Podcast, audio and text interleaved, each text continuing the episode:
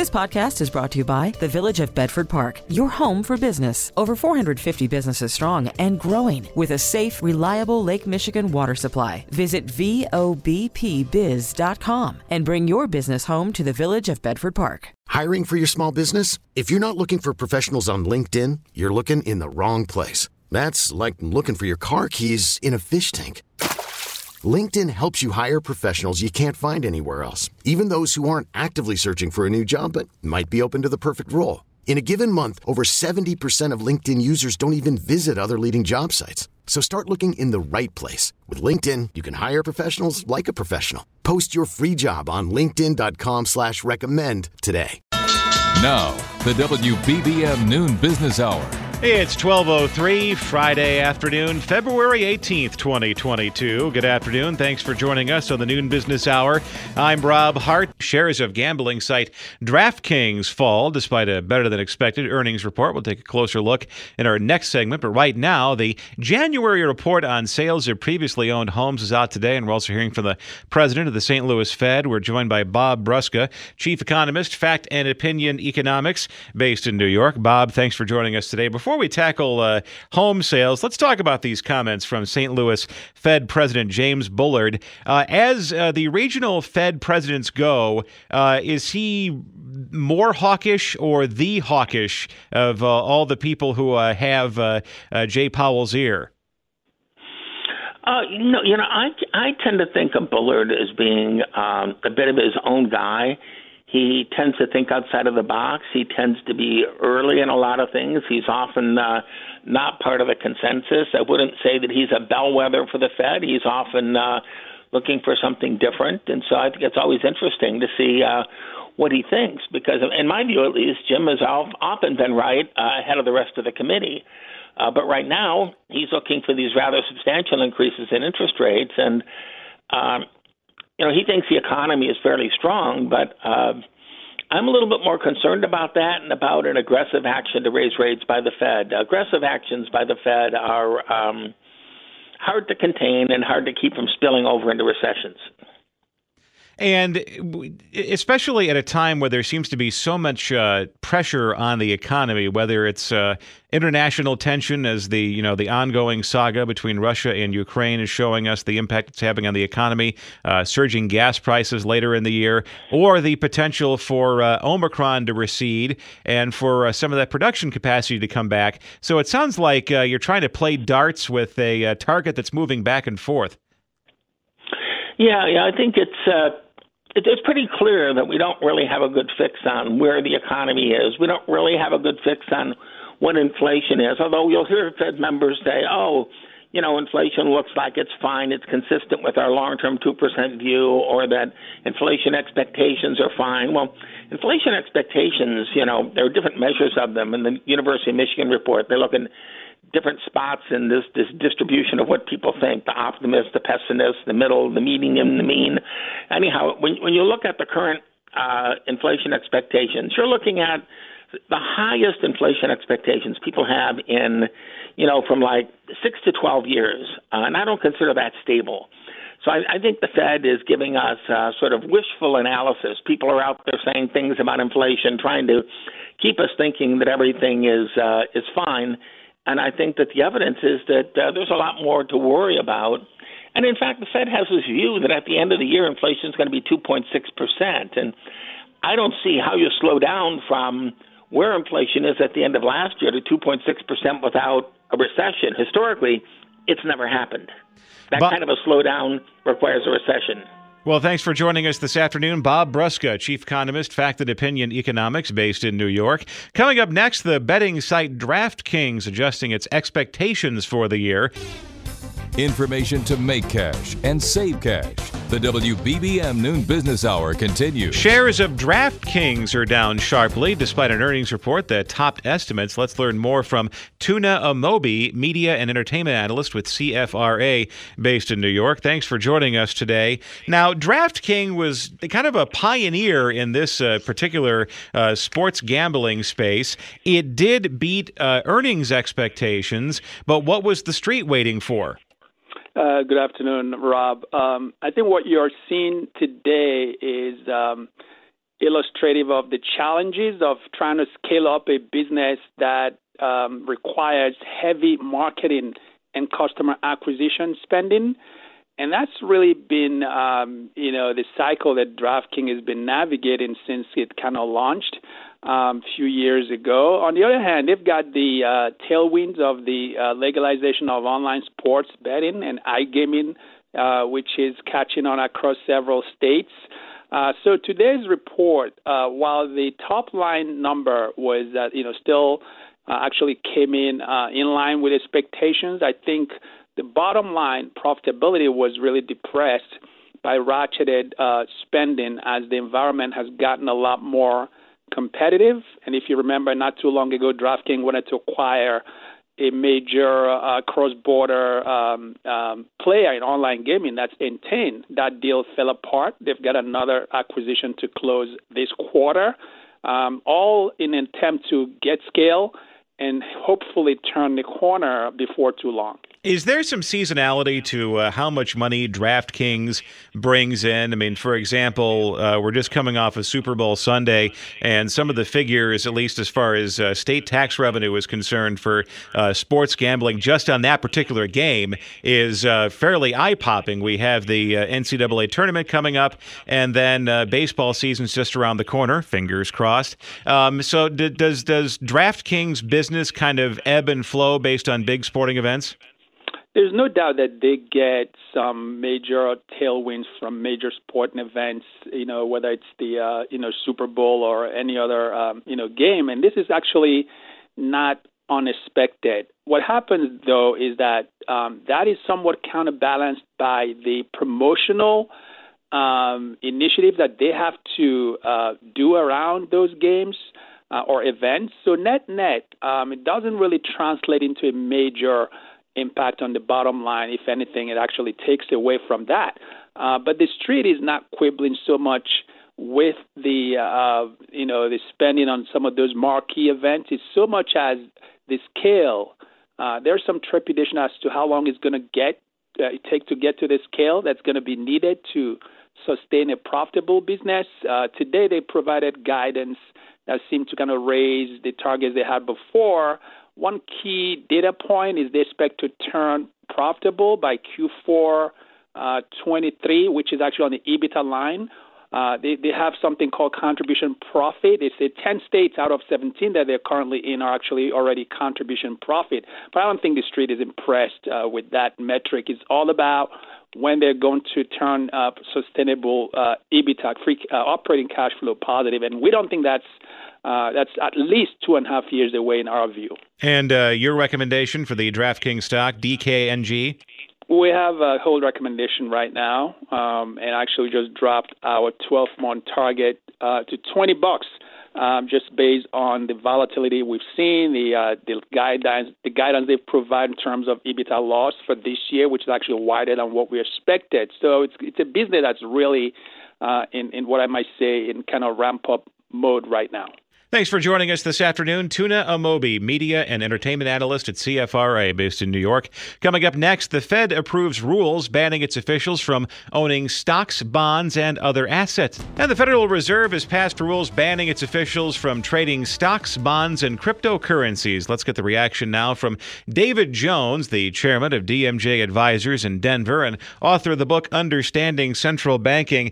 David, I'm going to begin with the what may be the reaction from most people as they're listening, and that is it wasn't banned already. And uh, why was that the case? You could not have summed it up better. Uh, it's a surprise that, in fact, it had not been banned.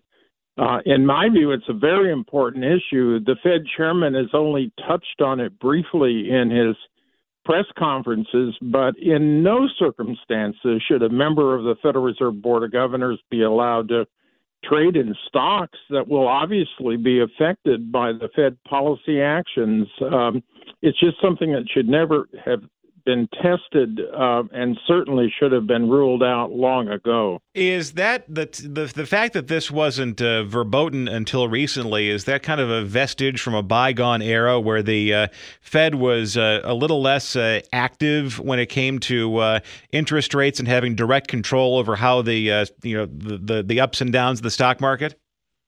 Exactly. The Fed's become much much more important recently.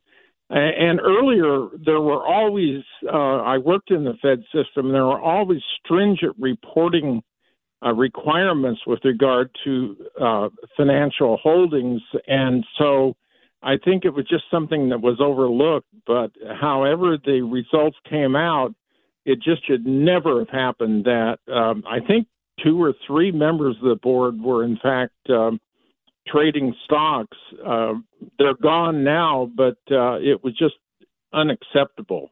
Very quickly, let's look back in the history of the Federal Reserve and just the, the amount of uh, influence uh, it has over the stock market. I mean, the uh, the the amount of, uh, of stimulus it pumped in uh, to the credit markets at the beginning of the uh, COVID financial crisis. That was basically part of a toolbox developed during and after the 2008 financial crisis. You know, what's the difference? Between, what is the difference between kind of the Fed's actions on the economy at large how does it differ, you know, pre 2008 and post 2008? I'm writing a new book on exactly that subject, so uh, I may take longer than I should. The bottom line is that the Fed has seen a whole new world in terms of its influence, giving free credit to all comers. The Fed had never done this in the past. It started doing it, as you noted, in the 2008 credit crisis, and now did it because of fears of depression from the uh, virus um, uh, in the most recent pandemic. So uh, the Fed is in a new light, and um, it's not going to be able to preserve its independence. Um, my argument is the Fed should go back to what it used to be doing, which was not interfering excessively in the markets and certainly not providing free credit for upwards of a decade, which it has done recently. Well, we'll look forward to the book. David Jones, chairman of DMJ Advisors in Denver and author of the book Understanding Central Banking. Still ahead in Entrepreneur Friday, a company that's providing healthy food options to travelers and healthcare workers. I'm Sandra, and I'm just the professional your small business was looking for. But you didn't hire me because you didn't use LinkedIn jobs. LinkedIn has professionals you can't find anywhere else, including those who aren't actively looking for a new job but might be open to the perfect role, like me.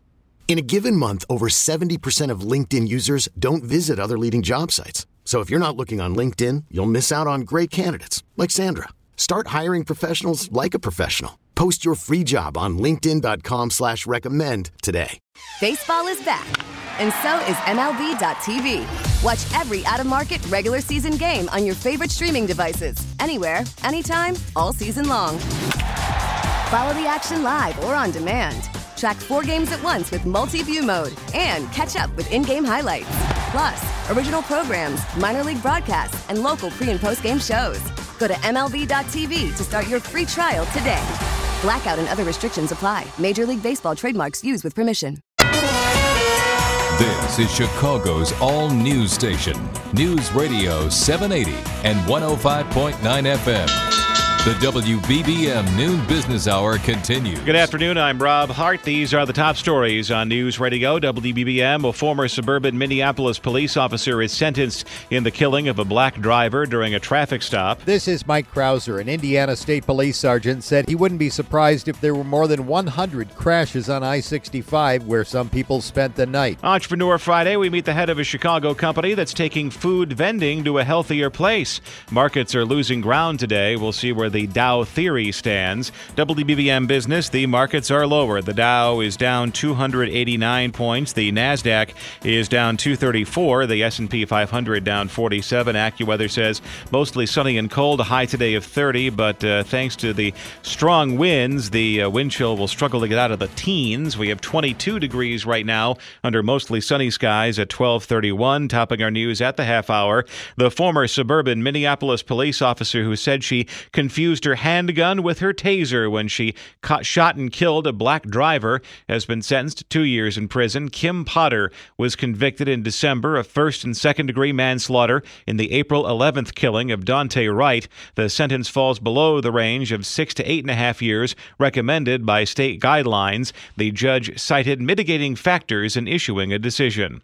Police in Indiana urging people to avoid traveling on I 65 in the aftermath of yesterday's weather caused traffic disaster. Indiana State Police Sergeant Glenn Fifield says he wouldn't be surprised if there were more than 100 vehicles involved in crashes in the afternoon and overnight. And I understand some people uh, spent the night on I 65 that were either involved in crashes or stuck behind them. Right. Uh, that's that's what I've been uh, told, but I, I, have been told that, and I understand the post has received phone calls stating that. Most of the crashes occurred along a 50 mile stretch of I 65 south of Lake County. We are encouraging everyone to avoid I 65 altogether. We're going to be having more weather this afternoon. Uh, it's treacherous driving, so if you if you choose to travel on I 65, there's a really good chance you're going to wind up stranded, stuck in traffic, and it could wind up uh, hours and hours. That's the story from Northwest Indiana. It's 1232 as the noon business hour continues. Markets are in the red this Friday afternoon. We're joined by Gary Kaltbaum, president of Kaltbaum Capital Management and Fox News business contributor based in Orlando. Gary, thanks for joining us today. And uh, every investor now has to look at a map of the border between Russia and Ukraine and know where Kiev is and Donetsk and yeah. all of all of the uh, the, the, regions that uh, could become uh, war zones before too long. Um, the market activity today, what's happening right now, is this uh, investors trying to reposition themselves in the event an invasion happens over the three day weekend and markets are closed on Monday. Well, I think it's a lot more than that. It is oil prices at uh, ninety dollars. It is uh, the massive leverage in the market. It is a central bank that refuses to do anything about inflation except for flapping their gums about what they may do. And then you add in uh, a potential for war, and uh, you know you get a little toxic cocktail there, and you get a day like today. But I really do think that if the market was in good shape, believe it or not, the Russia thing wouldn't hurt the market like it is now. But you have a market that's very fragile because of everything else that's going on. So any excuse to sell, it gets sold. And then when it comes to uh, the inflation discussion, it does sound like, as you say right now, it's all talk, but it does sound like they have a plan and they are getting increasingly aggressive about the pace of interest rates. Is there still that anxiety that uh, the Fed could overdo it and tip the economy into a recession? Well, we will go into recession no matter what they do because of the inflation that, by the way, they caused uh, with $9 trillion of printed money uh, into the system. So the fact that they're going to cure it for us, uh, you know, worries the heck out of me. Look, the bottom line is is that um, they keep telling us what they plan to do, but have done nothing. As of today, they're printing more money today and keeping rates at zero today, while the consumer is being crushed with higher prices for everything, and it's really starting to affect business too. Take a Starbucks where um, coffee prices have really gone up markedly. Well, they have to raise prices, which hurts them, hurts the consumer, hurts demand. But of course, Washington D.C. is mad at Starbucks for taking care of their business. They're saying they're they're the cause of the inflation, but it's the other way around. So uh, until the Fed really gets serious about this, I do worry. And all I can tell you is the cost just in energy prices over the last year takes about 100 to 150 billion dollars out of consumers' pockets, and that is a lot of cake and that is going to hurt the economy going forward, especially now with the market coming down, which will also uh, affect the wealth effect that has been such a help to the economy. And then when it comes to uh, fuel prices, obviously, uh, if Russia does invade Ukraine, uh, you do disrupt uh, uh, the supply of oil coming out of that particular region, and that will have a major worldwide effect. The other, the interesting thing that I saw this morning in the Wall Street Journal was the that U.S. oil producers despite this uh, massive run up in prices, they're not going to uh, increase output or do more exploration to meet that demand uh, because they were didn't want to. They, they, don't be they don't want to be caught holding the bag again uh, like they were in April of 2020. Yeah, well, they also don't want to make the president mad. They want to stay on his side.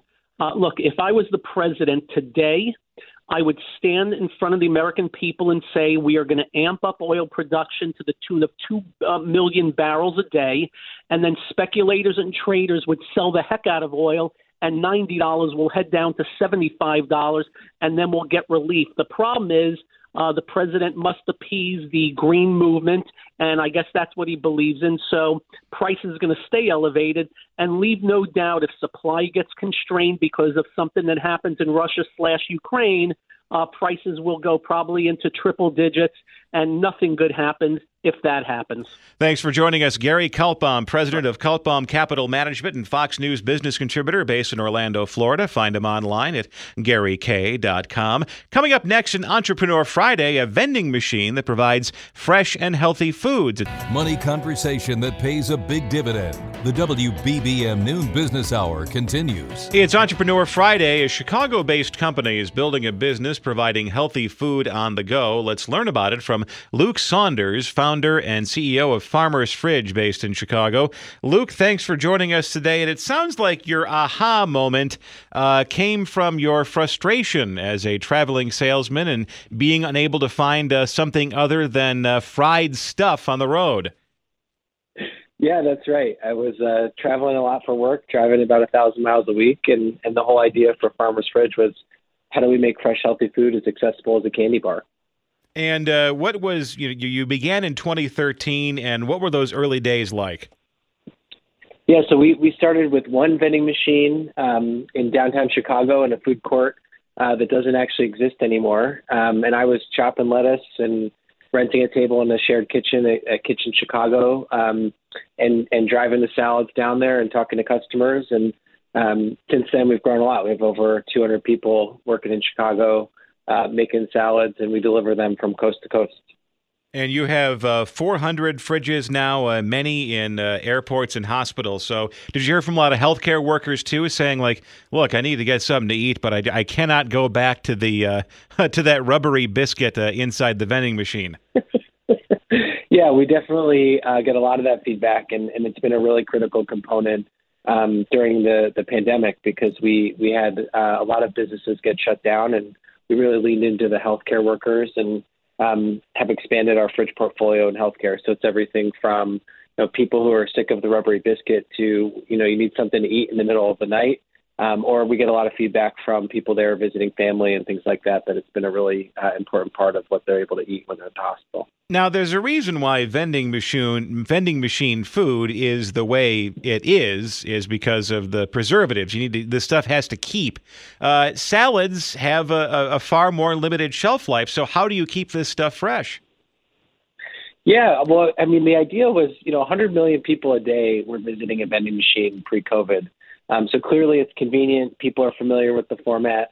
But to your point, how do you get fresh food in there? Uh, it's actually pretty simple in the sense that we just we make the fresh food fresh every day, uh, and we deliver it through our own refrigerated trucks. Um, so every single night, there's farmers fridge drivers out there um, filling the fridges so that when you get there the next day, the food is as fresh as possible. But we don't use any preservatives or anything like that. We just focus on high quality ingredients and getting it to customers faster. And uh, the, the, uh, you've you've branched into uh, home delivery during the pandemic. Uh, you know what what's your what's the, what's the farmer's fridge home delivery customer profile? You know, it really is just uh, everybody who's busy and um, wants a healthy meal at home, and so we ship to 42 states now. Um, we made that shift as part of our response to the the pandemic's impact on our business. Um, and we hear from everybody from from parents that are looking for options when they are too busy to, to get up from their desk and, and working from home with kids there, um, to people who just live in places where there's not as many healthy options and they're looking to find ways to get more healthy food into their lives. And then, lastly, uh, you know, very quickly, uh, what's it like uh, getting all of your produce these days in an era of uh, of uh, maybe there may not be nearly as many truck drivers as there were before, and fuel prices are higher? Uh, has that been a struggle, or have you been able to maintain or man- able to manage that?